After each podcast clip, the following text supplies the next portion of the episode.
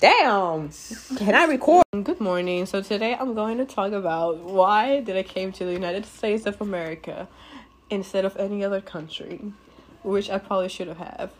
Um I can't. Oh, I can't take it seriously, bro. Hey, so today I'm going to talk about why did I came to the states. Um, well, first of all, my main reason that I came here is because of education. Um, sadly, in my country, the education program is damn. What the fuck? the education, the education programs are not really good. So me and my parents decided to come over here so I can have a better opportunity and be successful. Um, I've been here for two years now, and I honestly love it. I feel like America is one of the best countries in the world, and Trump 2024.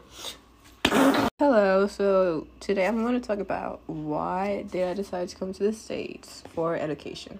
Okay, so I'm from the Dominican Republic where education is really um, not as good as it is over here. So me and my parents decided to move here two years ago. Well, around two years ago, almost three. So I can have a better opportunity for me to go to college and high school and all of that stuff. So um, I can say that it was it was a, like a really hard transition from my type of high school to American type of high schools. Everything was really new to me, and it took me a long time to get used to everything. But now I'm in college, which is amazing.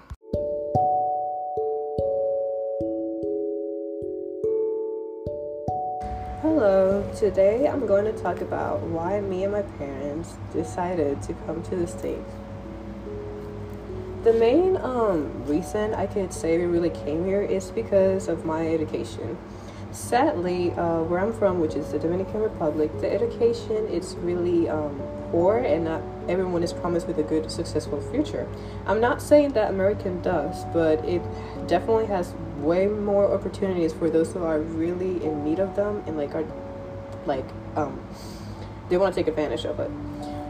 Me and my family have been here for about two years now, and overall, I feel really accomplished with the things that we have done. I thought that um, the transition of me coming from a Dominican high school to an American high school was going to be more um, harder than it actually was and i'm not saying that it was easy but at the same time i'm really grateful that i was able to make it more smooth for myself um, things are way way more different such as like having a locker or just overall things as like you have to change classrooms in between your periods and stuff like that like back home we only have one classroom and for a year. Like you have a designated classroom for a year, which you stay, and the teachers come to you.